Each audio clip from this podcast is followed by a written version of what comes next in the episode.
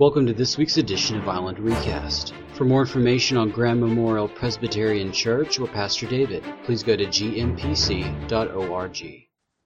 If you've ever been to London, I assume you've been on the tube.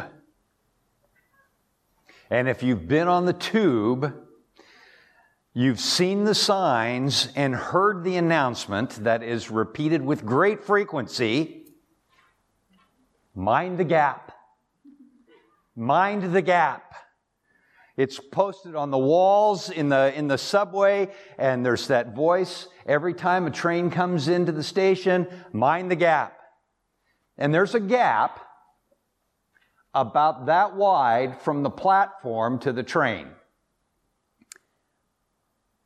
And you need to just pay attention to it so that you don't stumble, so that you don't fall. Gaps are everywhere. I remember as a child being afraid of the gaps. We used to go to Pismo Beach for vacation. Anybody ever go to Pismo Beach? They have a pier. And you walk out on that pier, and I remember walking out on those on that pier, the the, the, the, gaps between the boards walking out on the pier were about that wide.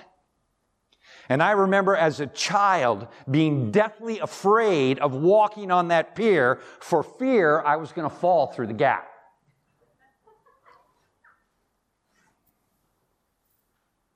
Gaps are always with us. As I grew, I learned to be less and less afraid of the gaps in the tube stations or on the piers. But I also learned to recognize that there was a gap between me and God. I remember thinking, how can I bridge that gap? And what I discovered was that I could not. But there is a God of the gaps who fills what we cannot. And that is why we gather week after week to worship and to celebrate our Lord and Savior, Jesus Christ. If you have your Bibles, I would invite you to open them to the fifth chapter of the book of Hebrews. We're working our way through this book this year, and it's a fascinating book. Uh, much more challenging than I had anticipated when I first decided that, uh, that this would be the, the text that would carry us uh, through the year 2021. But as I dig deeper, I come to just marvel at the insights of the author and the way that the arguments are laid out, helping me to understand who Jesus is and in this day and age, I don't think that there is anything more important for followers of Jesus, for Christians, than to understand who Jesus is and why he is uniquely qualified to be the God of the gaps. One who is far superior to the angels, far superior to Moses and the law, a fulfillment of the law. And I love the arguments that are laid out in each of these chapters that we've covered so far. Beginning in chapter one, the son is the, is the radiance of God's glory and the exact representation of His being, sustaining all things by the power of His word. And after He had provided purifications for sins, He sat down at the right hand of the majesty of God. We need, in chapter two, it tells us to pay more careful attention to what we have heard so that we do not drift away. And we've talked about the, about the, the, the, the currents of culture. And if we're not paying attention, the currents of culture will cause us to drift away from Christ and from this great salvation that we have been given. We're reminded that Jesus is the author of our salvation, perfected through sin. That he's greater than Moses, and that the importance of paying attention to our faith here and now in the present moment, today, encouraging one another. And last week we looked at this idea of Jesus being our high priest who has gone through the heavens, punched through, if you will, to provide a way for us to bridge that gap. And the author tells us that we do not have a high priest who is unable to sympathize with our weaknesses, but we have one who is tempted in every way, just as we are, yet without sin, giving us the boldness to approach the throne of grace, where we can find mercy and grace in our time of need. And then we pick up the narrative in this fifth chapter. Verse 1 Every high priest, every high priest is selected from among men and is appointed to represent them in matters related to God, to offer gifts and sacrifices for sin. He is able to deal gently with those who are ignorant and going astray, since he himself is subject to weakness. And this is why he has had to offer sacrifices for his own sins as well as for the sins of the people. No one takes this honor upon himself. He must be called by God, just as Aaron was. So Christ also did not take upon himself the glory of becoming high priest. But God, God said to him, You are my son. Today I have become your father. And he says in another place, You are a priest forever in the order of Melchizedek.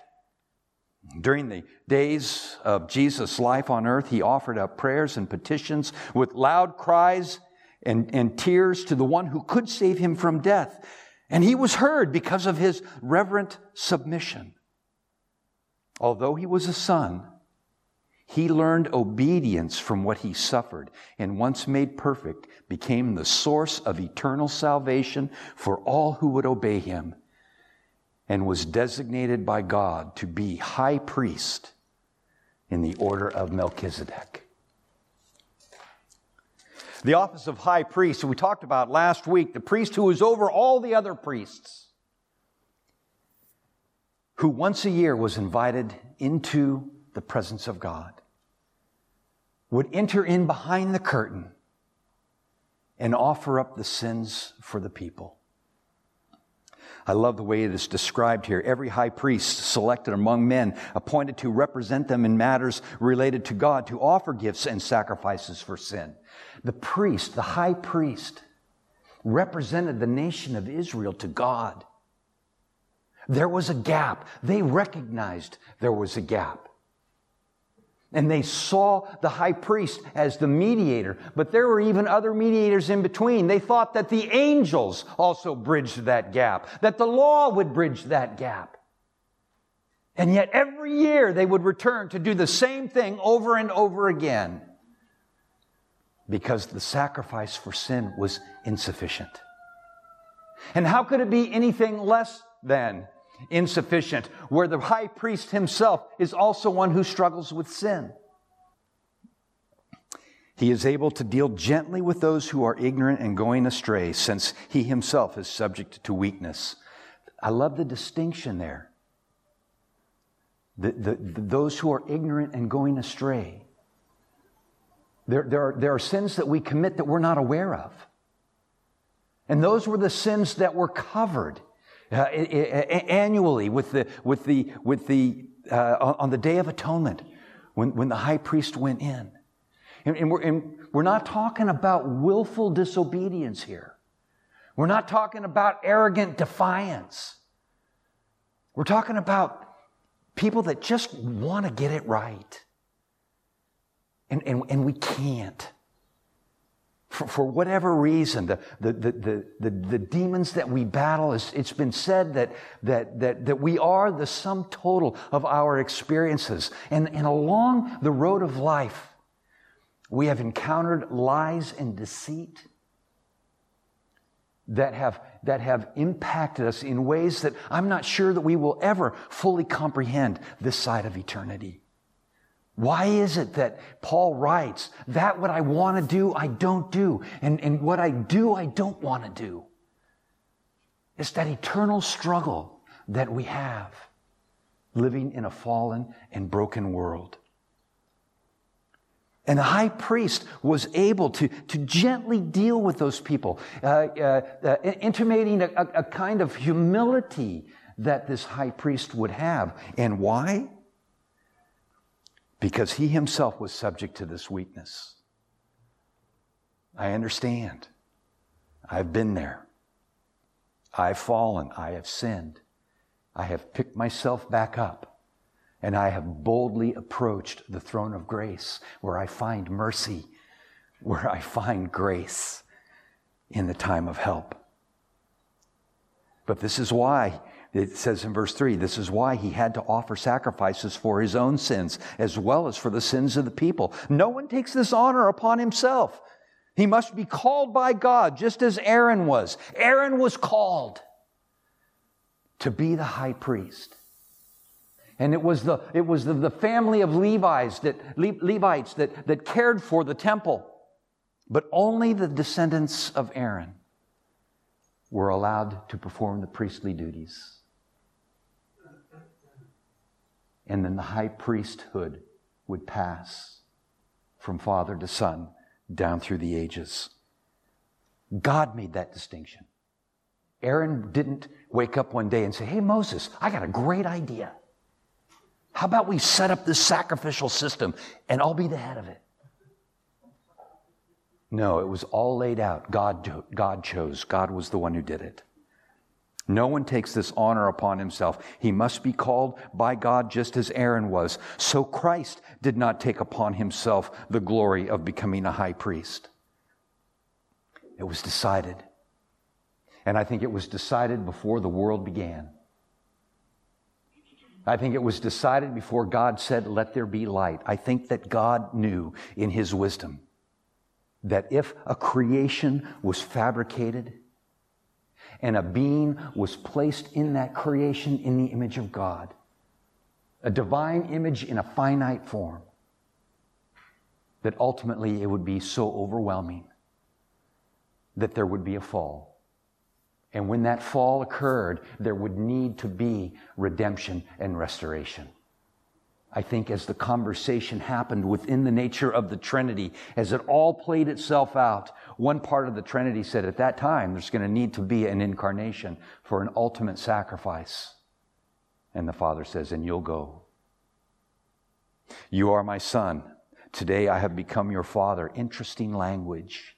And language is always going to be limiting to us. We, we, we refer to God as the Father, Jesus as the Son. What other language do we have to describe the God who created the universe? But this language is given to us in the Old Testament. This language comes right out of the second psalm. And in another place, he says, You are the high priest forever in the order of Melchizedek. That's out of Psalm 110. Melchizedek is named 10 times in the Bible. 10 times. Twice in the Old Testament, eight times in the book of Hebrews. Once in Genesis, and once in Psalms. Who is this guy, Melchizedek? Ken read it for us this morning. I find it fascinating that after Abram wins this incredible battle against multiple kings, he's collected his spoils of war. And the king of Salem comes out to meet him. Salem, who, king of Salem, who was the high priest of the Most High God. This is before, this is before Abraham has his name changed. Who is this guy? Melchizedek, the king of Salem, brought out bread and wine. Hmm. Bread and wine. And Abraham gave him a tenth of all he had. Melchizedek is a mystery to us. And we will learn more about him in the book of Hebrews than we ever do in the Old Testament. But I did a little bit of research, and in, uh, in, in, in, some of the, in some of the Jewish writings, uh, they say that tradition down the line has told them that Melchizedek was actually, and you break down the word, the name Melchizedek, it means king of righteousness. And those two words are present elsewhere in the ancient world, but this is the only place where they come together. The king of righteousness, Melchizedek. And Jewish tradition would, would suggest that Melchizedek was the son of Noah, Shem. So, well, can you give us a text to support that? The, our tradition. That's it's, it's our tradition. Interesting. A high priest before the line of Aaron ever existed.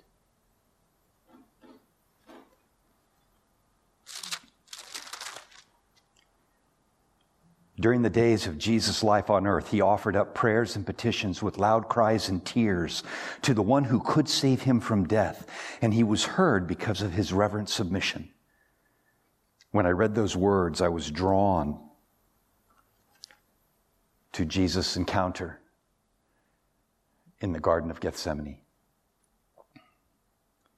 He withdrew about a stone's throw beyond the disciples. He knelt down and he prayed, Father, if you are willing, take this cup from me, yet not my will, but yours be done. An angel from heaven appeared to him and strengthened him. And being in anguish, he prayed more earnestly, and his sweat was like drops of blood falling to the ground. In that portrait, I think we see the fullness of Jesus' humanity. I think he didn't want to go to the cross in his, in his own will. Father, there's got to be another way. If there's any other way, let this cup pass from me. But not my will, but thy will be done. During the days of Jesus' life on earth, he offered prayers and petitions with loud cries and tears to the one who could save him from death. And he was heard because of his reverent submission. He was heard, but he didn't get what he wanted. And sometimes I need to remember that that just because I am heard doesn't mean I'm going to get what I want. And ultimately, isn't that the battle that we all fight on a regular basis? My will or thy will? It's going to be one or the other. Although he was a son, he learned obedience from what he suffered. And once made perfect, became the source of eternal salvation for all who obey him. The stories are told of uh, men who have built, people who have built big companies and they, and they raise up their children in order to take over the business. You know, father and son. And which ones work best? When the son goes to college and then is given a nice office right next to his father, and, and then his dad hands things over to him uh, a, a, a bit at a time until he retires and lets, and lets the son carry on or the father that says, you know what? You've got an advantage, but you have a lot to learn. And I would love for you to take over this company someday. And I want you to get a good education. But when you come to work for me, you're going to start in the mailroom. And then I'm going to put you out on the factory floor. And then I'm going to put you in the field where you're buying the resources that we need in order to manufacture the product that we sell. And then I'm going to send you out with the, uh, with the representatives to find the customers. And then you're going to spend some time uh, in, in, in accounting so that you can understand the numbers behind what we're doing. And you're going to work your way up so that when it's time for me to hand things over to you, you're going to know this business inside and out. And isn't that really what God has done through Jesus Christ? Yes you will be high priest in the order of Melchizedek. And though he is the son, he learned obedience from what he suffered. And once made perfect, became the source of eternal salvation for all who believe in him, designated by God to be the high priest in the order of Melchizedek.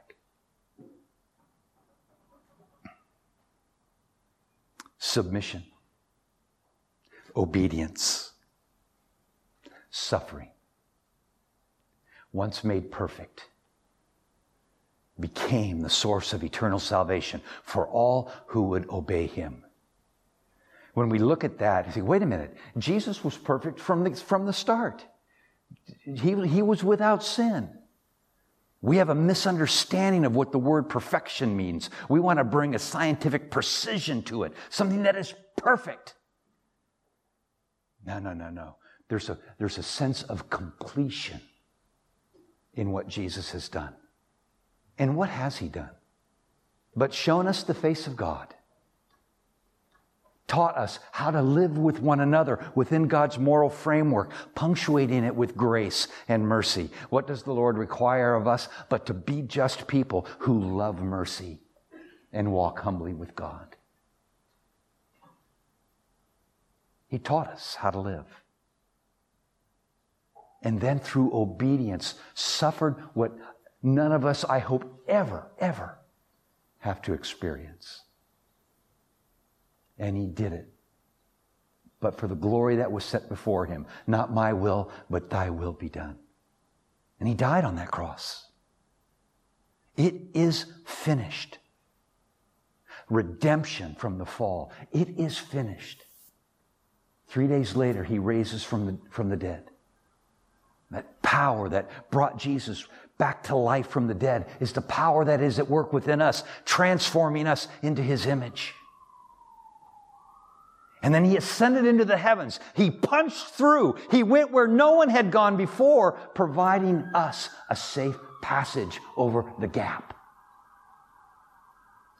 The gap has been bridged once and for all through Jesus, the perfect sacrifice, who needed not to provide a sacrifice for his own sin because there was no sin. Therefore, it does not need to happen over and over again. And when he died, what happened? The curtain in the temple was ripped in half, top to bottom. Access to the glory of God made available to all who follow in Jesus' footsteps. And then, according to our author and other places in Scripture, I love it. When he had provided purifications for sin, he sat down at the right hand of the majesty continuing to sustain all things by the power of His Word. So important for us to recognize that. And to know that Jesus is the one who bridges the gap. And oh, we are aware of the gap because we find ourselves in that time of restoration. The already but not yet. The promise has been given. The hope remains. And so the opportunity for us to choose this day who we will follow is a choice we must make each and every day. Tomorrow night, I will be speaking to the uh, Coronado Men's Connection through, uh, through the Zoom link. And, and, it's, and it's on living in the kingdom of God. And the reality is, each and every day, we must choose the kingdoms that we're going to live in. And there are multiple options for us. I live in, a, I live in, the, in, the, in, in the kingdom of my own home. What do they say? A man's home is his castle, right? There are castle laws, believe it or not. And I, and I, and I, I live in that kingdom. But there's also a kingdom at work. And the people that I work with. There's a kingdom in the neighborhood. There's a kingdom in our social circles, and there's a kingdom of God. And all these kingdoms overlap. And we decide at any given moment which kingdom we're going to live in. But for those of us who understand the gap, all kingdoms must be subservient to the kingdom of God. And that's where our decision to exercise our free will to say, Not my will, but thy will be done, needs to be a decision that we make each and every day. As I've said many times before, Paul talks about the three, the, the three most important things faith, hope, and love. They're on the walls of the sanctuary. Faith and hope are on the back wall, but greater, the greatest of these is love. Faith in who Jesus is and what he has done to bridge that gap hope in the promise of his return he will, when he will right every wrong and establish his earthly, his earthly kingdom forever. And the future and the past collide in the present moment, and that's where we love. And in that moment, in that place, there is no gap. Because that gap has been perfectly bridged through Jesus Christ. High priest forever, in the order of Melchizedek. Melchizedek, who shows up on the battlefield to receive worship from Abram with bread and wine. Thank you for listening to Island Recast. For more information, please go to gmpc.org. It is my hope and prayer today that, uh, that everyone who has heard these words this morning, be it here in the sanctuary, out on the lawn, or at home uh, on, your, on your screen, know Jesus as Messiah, Lord of all, who is uniquely qualified to bridge that gap between a fallen humanity and a loving Creator. And if, if you are trusting in anything else, ah, I'm a good person. I, I, I volunteer. I do this. I do that. If you're trusting in anything other than the completed work of Jesus on the cross, come and talk to me. That's a burden you need not carry.